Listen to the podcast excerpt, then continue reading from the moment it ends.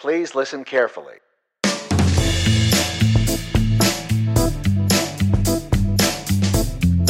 G'day. You're listening to City Speak with Greg Vann and Stephen Yarwood, a podcast about cities by people who love cities and want you to love your city too. Well, uh, welcome everyone once again to another episode of City Speak. And uh, once again, we're so delighted to have some people to interview here, which I think are such important voices in the conversation about urban mobility. And I guess uh, people I consider my friends, having met them in Vancouver many years ago. Melissa and Chris Bruntlett, uh, welcome along to uh, City Speak. So glad that you're able to join us. Very, very happy to be here and to be speaking with you, Greg. This is one of the nice things about doing podcasts, Stephen, isn't it? We get to meet great people from all around the world. It is. We've both made lots of friends around the world, and we're, we're going through the process of not only becoming great mates, but introducing ourselves to each other's friends. And uh, uh, not only is it lovely to meet both Melissa and Chris today, but I've also had a chance to read most of, I'm not going to say I've read every single word, uh, read most of uh, their recently written book, Curbing Traffic, which is great. It's very recently written because, of course, that last chapter also makes reference to to COVID. But uh, um, I don't really want to do too much talking, Greg. I'd like you to just start throwing some questions at Melissa and Chris because uh, I think they've got a really interesting story to tell and a, an amazing lifestyle that makes me profoundly envious, even though I do live in a beautiful city of Adelaide. So, uh, Chris and Melissa, you know, uh, one of the things I think that I, I really find inspiring about the story of what you guys are doing now is where where you came from and where you started. Uh, you know, I met you in Vancouver, I don't know, six or eight years ago when you were doing the modacity thing as a part-time sort of kind of thing. Could you just talk a little bit about, you know, where you're from, where you grew up, where how did you come to do modacity and how did you get from doing that to where you are now, living in Delft and writing books about how to do cities a whole lot better? Well, we, even we find it inspiring this story because you know it was never part of the plan when we graduated from university in 2003 as an architect, aspiring architect and fashion designer. If you'd have told us then that we would be urban mobility authors and experts living and working in the Netherlands, I think we would have, have laughed at you. But it, it's one of those things that uh, living car free in, in Vancouver and cycling everywhere with young children felt compelled to start sharing our experiences and start getting involved in a, a very passionate conversation that was happening there around reallocation of space and the creation of, of, of bike lanes. And that, you know, started as a blog for Melissa. It started as uh, a photography project for myself on the evenings and weekends. And it, through meeting people like yourself, like Darren Davis in Auckland, like other passionate urbanists, we created this network um, that took us on speaking engagements uh, in, in Australia, New Zealand, and other North American cities. Uh, led to the formation of this uh, this consultancy, Modacity, 2014, that was doing communications work in this field and then ultimately brought us to the Netherlands in, in 2016 to, at the time, just write a few articles about what Canadian cities could learn from the Dutch. And I think what's, what's I think interesting and, and what we try to remind people when we're we're talking about what Vancouver did and what countless other cities are doing be, around becoming more uh, friendly for sustainable transport is a lot of our context comes from having grown up in the suburbs of Toronto. So we very much grew up in a very car dependent, sprawling area. Well, the city we grew up in was called Kitchener, Ontario.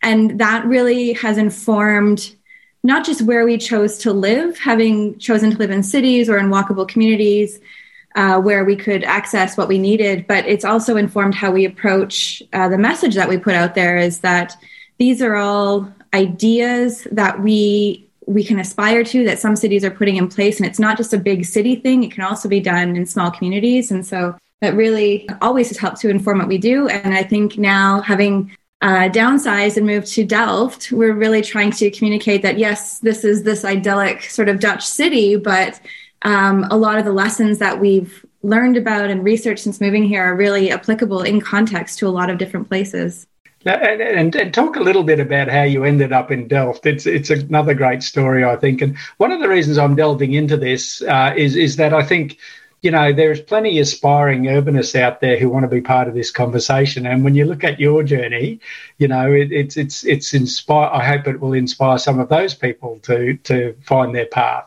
Yeah. So the, the move to um, Holland. I know when I last saw you in person in Brisbane about three years ago, you weren't able to tell me, but it was just about a done deal. Yeah, yeah. We uh, well through the process of writing the first book, building a cycling city, we'd made a lot of uh, a lot of contacts. And one of those contacts was Mirjam Borsboom, who is the former director of the Dutch Cycling Embassy. And in that conversation, uh, we very Dutch and direct said we would like to move to the Netherlands. We fell in love with it in 2016, and however we can get there, we will work to come. Uh, and that turned into a series of conversations, one of which was had right before the book came out, the first book, uh, where we basically solidified the deal. And she offered Chris a position uh, as communications manager. And uh, yeah, the rest is sort of.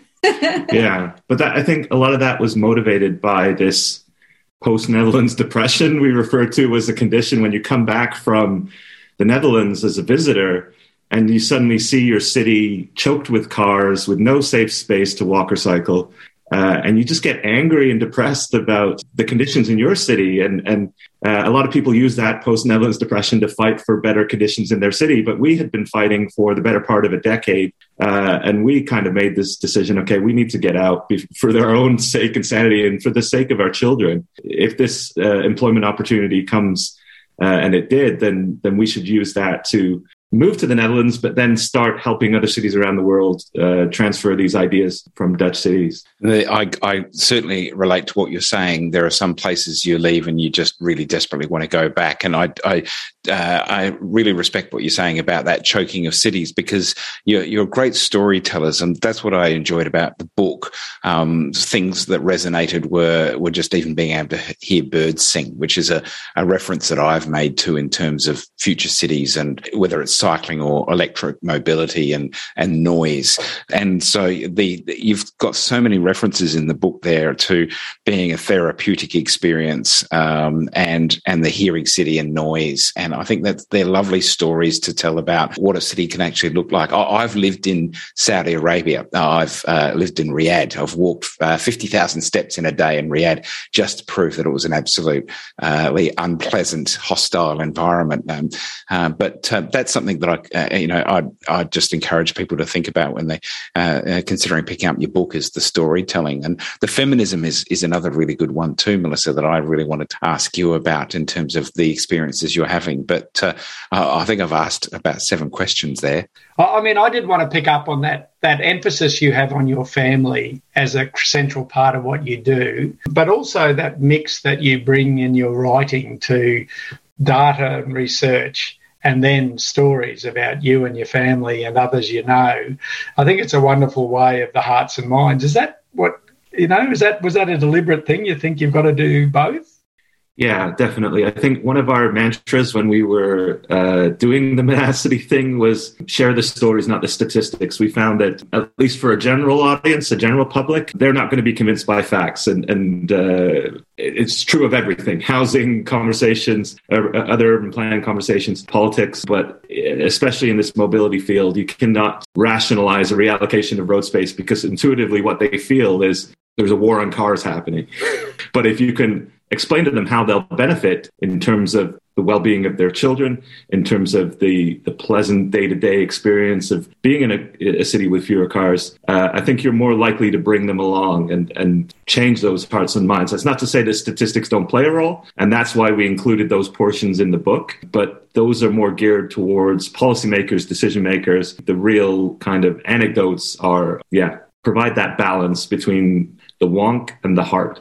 Yeah, I think for so book number one really looked a lot more at like the policies and and a few of the statistics in terms of mode share and and really sort of technical. So we always say it's the the how. The first book was the how, and then the second book we decided to go with why. And it was really important with the second book, you know, for as you mentioned, Stephen, the you know the things like the therapeutic city, the noise, and Greg, even with you know the family aspects, be it for children, for women, or for uh, anyone as they grow old is we wanted to make the case that it's beyond just the traffic safety numbers and it's beyond uh, the number of cycle lanes that have been built throughout the country, but more the impact that that has on us as individuals. And so that's why we got into the statistics around how the stress caused by traffic noise and the existence of traffic congestion has a very direct impact on us uh, in terms of our mental health, in terms of our physical health, and also in terms of our social health. So, having that mix of data that shows how children that grow up being shuttled around in the backseat of a car have a higher proclivity for increased stress, increased depression, and so on, or even as we get into elderly years, that being shut away from home and having fewer mobility options increases cases of isolation and again therefore uh, feelings of social anxiety feelings of depression. These are all things that we don't talk about enough. We're talking about city building and mobility. And for us it was having moved here and had the experiences that we had uh, it was really important to try to communicate that as best as we could to really emphasize why it's so important that we're doing this. It's it's great in terms of obviously improving safety and greening our cities to try to build in more resiliency, but at the end of the day, um, you know what it means to us as as human beings is is equally, if not most important. Yeah, I mean, you touch on some of my favourite sort of things about. I mean, we have to understand ourselves as an animal before we can design cities that that suit us, and we spend too much time not doing that. But Stephen, you started to touch on a few of those key themes, and I love the way. I feel like, as a you know, completely independent and objective observer, I love the book, and I love the way it's uh, structured, and and and I really love that way you've put it around those themes the child friendly city, the connected city, the trusting city, and all of those. Stephen mentioned the feminist city. Uh, how did you decide to break it up like that? And what are the key pieces, do you think? You know, are there. If there were three that you had to talk about first, you know, in your 15 minutes somewhere, which ones would you pick? I think we structured it that way. It was almost we came up with all these ideas of what we wanted to communicate. But I think when we thought about how, you know, we're talking about the impact on human life, it made sense to begin with our kids and to end with the, the end stages of our, our lives in terms of the chronology of how we live. But I think in, in that time, what we've the focus that we it's not three unfortunately it's four but the four key areas we tend to focus on uh, first and foremost are always children because i we we talk about it a lot within this sort of within our bubble, but I don't think enough people that are making decisions think about had the impact of our city building on our kids uh, because there's so much emphasis on cars. We forget that no child can drive until they're 16 at the earliest in most places. So, you know, for the first 16 years of their lives, we're forgetting about their experience. Uh, we focus on women because it is increasingly part of the conversation is how our cities are designed not for women, but they're designed for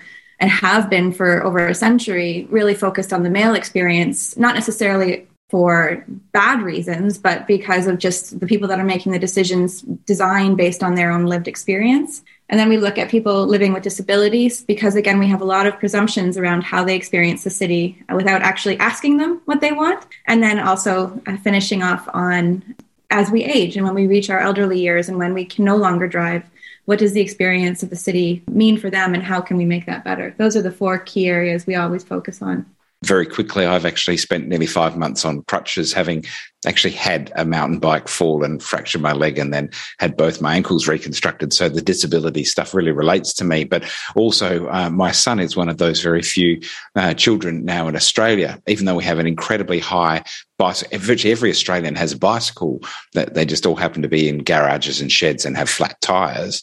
Uh, my son is one of those few children that uh, does actually ride to school uh, here in Australia. I, I, I think there's some great integrative messaging there and, and the story about about the freedom of your children. Uh, my son's 12 and he can get a free tram into the city and wander around the city when, when I wasn't walking, um, when I was disabled. He went in and got a haircut by himself and he's 12 and he's uh, created that, that choice around uh, independence and mobility. I actually wanted to go to a couple of really interesting terms that you've used. I knew that you were long lost friends when I read the word Woonerf. Now, Greg, do you know what a Woonerf is? I actually knew before I read the book, but uh. I found I, the, the book pushed it out. Yeah. I last I last heard that term when I was in university, which was over thirty years ago. So, Chris or Melissa, you have to tell uh, tell us what a woonerf is because it's just such a great word, but it's also a great space, and it's something that we should really all be aspiring to in our communities. It's just that people don't even know. As we admit in the book, Delft was uh, a happy accident to us. We chose to move here because both of our jobs happen to be located here. Uh, and it wasn't until we moved here that we discovered that in the 1960s and 70s, Delft City Hall was a very innovative and experimental place, and they were trying all these different treatments, and and uh, they were experimenting with road typologies, and the Woonerf was one of those uh, typologies that came out of that experiment pro- process. Um, and it was actually initiated by a group of residents in a neighborhood not far from us here in the Westerkwartier who were just tired of the increasing speed and danger of traffic outside their front door, the threat that it was posing to their children. And so, in an act of defiance, popped up some uh, concrete barriers and one morning and, and, blocked off the traffic entirely and reclaimed that curb space for uh, as a space for social interaction and uh, and for their children to play safely. And, and uh, initially, City Hall fought this idea and, and didn't want to restrict motor traffic, but eventually they learned to embrace it and they worked with the local technical university here in Delft, not to create this Woonerf uh, idea, uh, which translates to living street. Um, but uh, the idea is not to ban cars entirely, but treat them as guests in this space.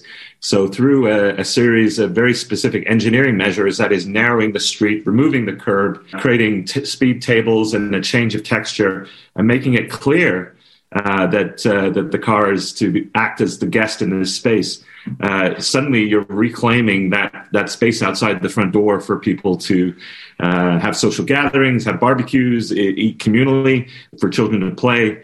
Uh, and uh, this is now, you know, a typology that's spread all across the Netherlands and countries around the world.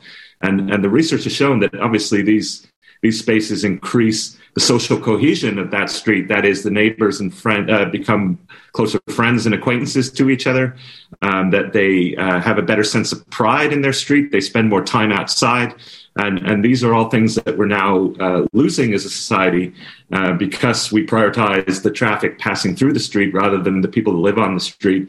Uh, and so that chapter is used as an argument for perhaps flipping those priorities and uh, starting to look at, uh, at streets as more than just places to pass through, but actual places for people to, to stay. And if I may, Greg, I want to ask one more question too, because uh, terms like that are so powerful. The other one that I, I've got a bit of a thing about traffic lights. Um, as a as a futurist, autonomous everything going to happen down the track, they're kind of irrelevant anyway moving forward, uh, not just for cycling and not for moving people through cities, but uh, you know, cars aren't going to exist in our future as well. But um, you talk about beg buttons. Melissa, did you want to kind of explain what a beg button is? Because there are some great terms that I think are, can, can be picked up in, in, a, in a modern conversation around cities.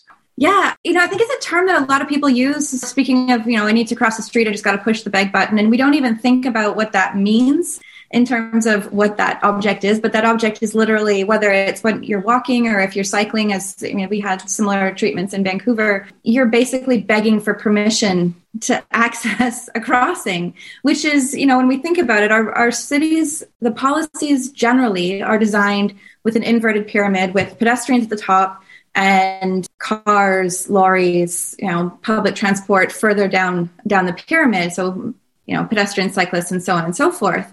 And if that's the way we're prior- saying that we're prioritizing traffic, and then we tell people on bicycles and on foot that they need to beg for permission to cross the street, yeah, we're kind of telling them that, yeah, we've said that you're a priority, but not enough to actually give you the permission to cross the street without having to first ask. So it's it's this interesting little device that you know in some cases is is necessary. You know, be it a large intersection that normally functions for the flow of traffic and it doesn't have a lot of foot traffic. Okay, then you want to indicate that you're there.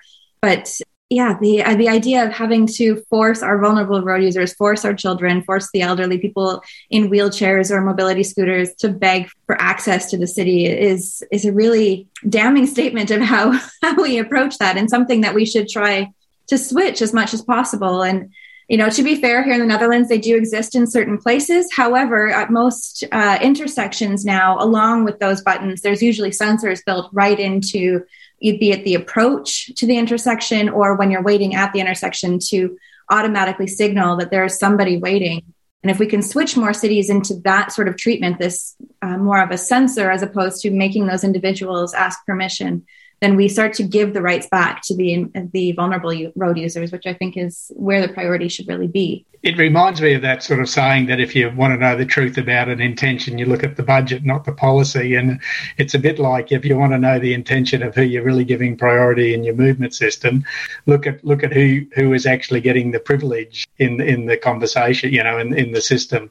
Hey, yeah, one of the things I really liked uh, that you touched on, you know, I get, I've got an economics degree and I sort of pretend I know a bit about economics, but the, the prosperous city one, I think, was just wonderful to see that in there because people think this is like a, a, sort of a social cost that you have to bear as opposed to something that would actually have, you know, an economic benefit for a place. Could, could you perhaps drill into that one a little bit more for us? Yeah, I mean, it all comes back to this idea that we've built uh, environments that require a tremendous cost to the user. A piece of machinery that costs ten to twelve thousand dollars uh, per year to own and operate. Uh, when you consider gas and depreciation and maintenance and parking and all of that, whereas you know the average income in a lot of these places is only thirty or forty thousand dollars. So people are forced to give up a third uh, and as much as a half of their income um, just to access the opportunities they need in terms of employment, education, healthcare,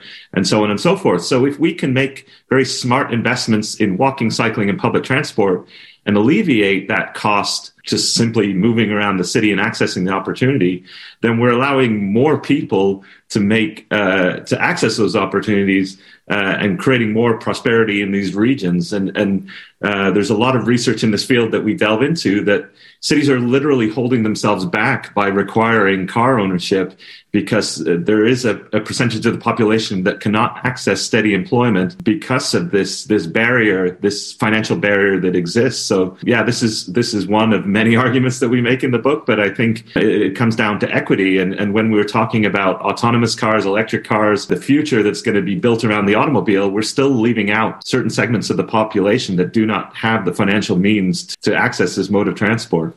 I think it's important too with that argument that it's on one hand, it is definitely about forcing people into car ownership in, in order to be able to access that opportunity.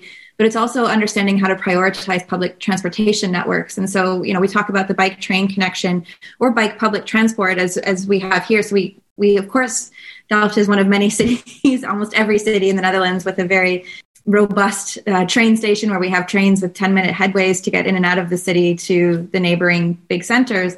But we also have parking at tram stops and bus stops. And you know it, it speaks to this idea that there's this important link but it also is only possible by having a public transport network that recognizes that not everybody travels during peak hours, that some people work shift work, and how are we addressing their needs? Because oftentimes with public transportation, when budgets need to be cut, it cuts services out of the normal peak hours. It cuts service, you know, during the evenings or or what have you. And so when we're talking about people working in healthcare, we talk about people working in factories that work 12 hour shifts. You know, if if we're saying to them, that you have to have a car in order to access your employment opportunity because the headways don't or the the service hours don't work for you and we don't reach the area that you're going to we're we're saying yeah your job matters but not enough to make sure that you have options to get there. And that leads to a phenomenon that is often referred to here as uh, mobility poverty in terms of the people that have the most means have the most options or excess mobility, and the people with the fewest means have the fewest options for transportation. You know, this takes me back this conversation to a meeting that I, was lucky enough to sit in on that uh, in Gordon Price's uh, apartment when you were there. Um, Chris, I think I'm not sure that Melissa made that one, but um, where you were planning out a campaign against that dreadful, you know, referendum for, um, you know, for a transit money vote by the, the province of uh, BC when they were spending heaps of money on, on car, you know, car bridges and things with, without any sort of ask the people. You know, it must be a really sharp contrast for you to be living in a place like Delft compared to even Vancouver, which, you know, most of our other Western cities look at and go, oh, they do a lot of things pretty well. I mean, we write about this in the book. You know, in Vancouver, we lived car light in that we didn't own a car, but we were accessing car share uh, on a near daily basis because there were certain journeys that we couldn't make, uh, especially as we left the municipal uh, boundaries of, of Vancouver itself. But here we've lived completely car free for almost three years now without even driver's licenses because the cycling and the train networks are so comprehensive and convenient. And, and we are able to join meetings in industrial areas, in rural areas, and, and take kids to baseball games in the, the provincial areas, all without uh, owning a car because the trains here are just unbelievably it, it's like a natural national metro system here in that they run so frequently and have such good coverage. And then we have the option of, of, renting a bike on the other end of the journey so that that extends our range even even further. So it's uh, it's a, quite a liberating experience. And i think contrary to what a lot of people would expect is that giving up our driver's license has actually given us more mobility than we've ever had in our lives. Yeah it's a, it's a great story. I know now i know we'll get back to where we started here that your lives are all about your family the four the four of you, you and your two children, and you've got a commitment before too long. So we might just start to um, move to the end. Just to finish off, you know, if, if you get your short radio interview, you know, what are the three key takeaways you might give people, not just about your latest book, but about everything you've learned throughout the modacity journey and your own personal journeys, you know, the family's journey. Are, are there some key things that you would say if you want to be an advocate, go for it? Or, you know, like, what do you think? I, you know, be interested in your take uh, because you've had such an interesting trip so far. I mean, one of the first things that I think of, and one of the the takeaways that I mean, it, it was related to the the second book, but it comes up a lot working in uh, urban planning and urban mobility is how valuable it is to meet people where they are and actually talk to the people that you're trying to uh, affect change for. I think it was part of what we were trying to do in, in Vancouver and in some ways succeeding is trying to create a message that would reach the people that we were trying to influence and talk to them at their level.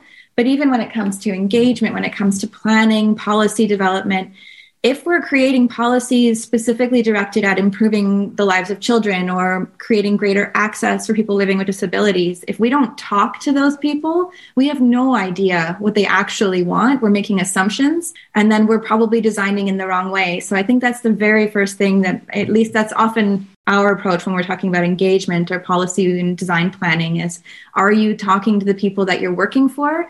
And if not how do we bring them to the table to make sure that we're we're creating an equitable plan for the future? And then uh, know, a message to our fellow advocates. I think we feel very privileged to be where we are and, and to have gone through the journey that we've gone through and the, the people we've met and the places we've seen. But, it, you know, I think all we can really say to them is, you know, use your, your passion and, and use your positivity as a, an articulate and a optimistic voice for, for cities. And I think far too often the urbanist conversation comes back to complaining about current conditions and assuming that the whole world is against you. And I think one thing we found is there is actually a very broad consensus in, in most cities in the world for walkable, bikeable streets and, and better public transport systems. Uh, and that if you can form these coalitions, uh, not just amongst the urbanist community, but amongst the public health community and amongst all these other organizations and, and means that are all largely fighting for the same the same goal, then you really can start making change. And, and uh, we've seen now, you know, enough examples in Paris and London and, and other global cities that people will vote again and again for positive change as long as it's it's done in consultation with the community and, and you bring them along for the ride. What would number three be? yeah. I reckon I've got that number three. Can I take this, Greg? A couple of things. Firstly, I wanted to sort of say we're running out of time, but uh, I'd love to have you guys back because you do make a positive case for the role of electric engines in mobility of cities. Uh, but scooters and uh, electric mobility is really starting to actually um, have some threats as well as some opportunities. And I want to do an episode on the, the future of electric engines in cities, not electric cars, uh, but uh, the whole two wheeler, three wheeler, four wheeler. So we'll have another conversation about that another time.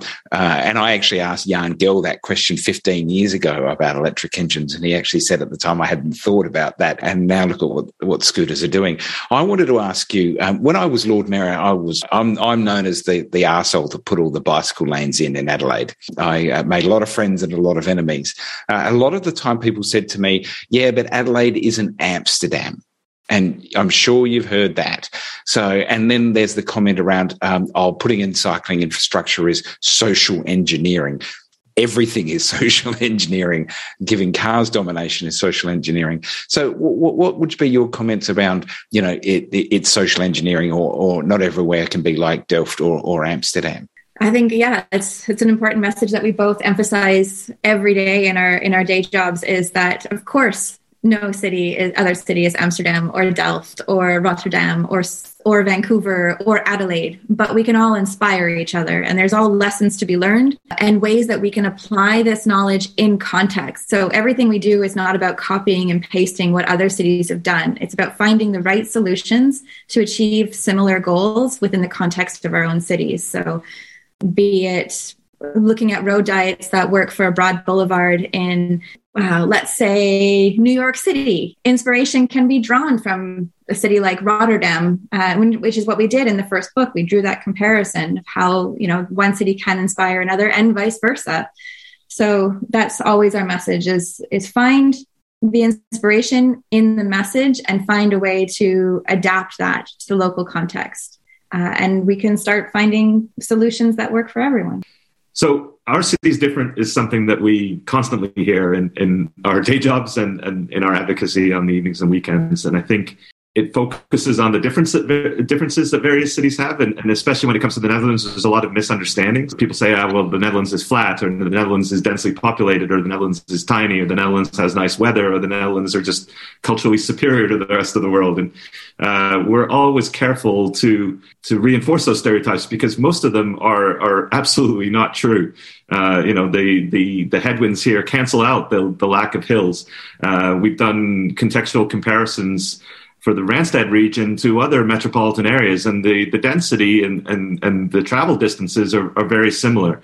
The only thing that's different about Dutch cities is that in the 1970s, they made a very conscious choice to stop building their society and their built environment around the car and have been for the past 50 years you know building building cities for people and and that is really the only difference that matters. So we are now, luckily, through our day jobs, myself at the Dutch Cycling Embassy, Melissa at Mobycon, working for organizations that are helping cities and regions around the world transfer these principles and implement them on their own streets. And uh, I think we're we're here to say that it's it's most definitely possible. And and and the Netherlands is now this tremendous uh, resource, this this body of best practices that other cities can learn from and and start uh, transferring and adapting these these policies and principles uh, in their own context. So it's it's definitely possible. There's enough examples now in cities around the world uh, that we should stop using these excuses and start focusing on actually getting stuff done. That seems a wonderful place to leave the conversation uh,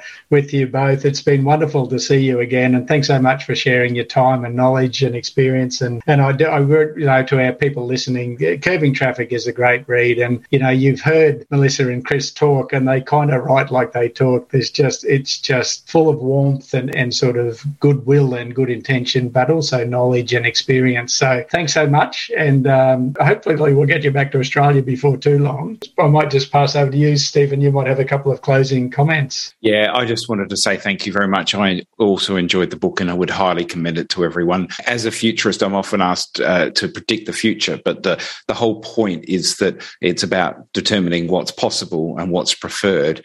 Uh, and I think you two are living embodiment of that, that uh, you are the change that you want to see in the world and you've chosen a lifestyle and you've chosen a career that makes you uh, happier, healthier, and, uh, and it's been a rewarding experience quite clearly. And I think you articulate that not only for yourself, but also for your kids. And that's what we're doing it for. We're doing it for our kids. So thanks, Melissa. Thanks, Chris. Really appreciate your time today. Yeah. Thanks, Stephen and Greg. It's, uh, yeah, it's been a pleasure. Let's do this in, in Australia sooner rather than later. Cool. Wouldn't that be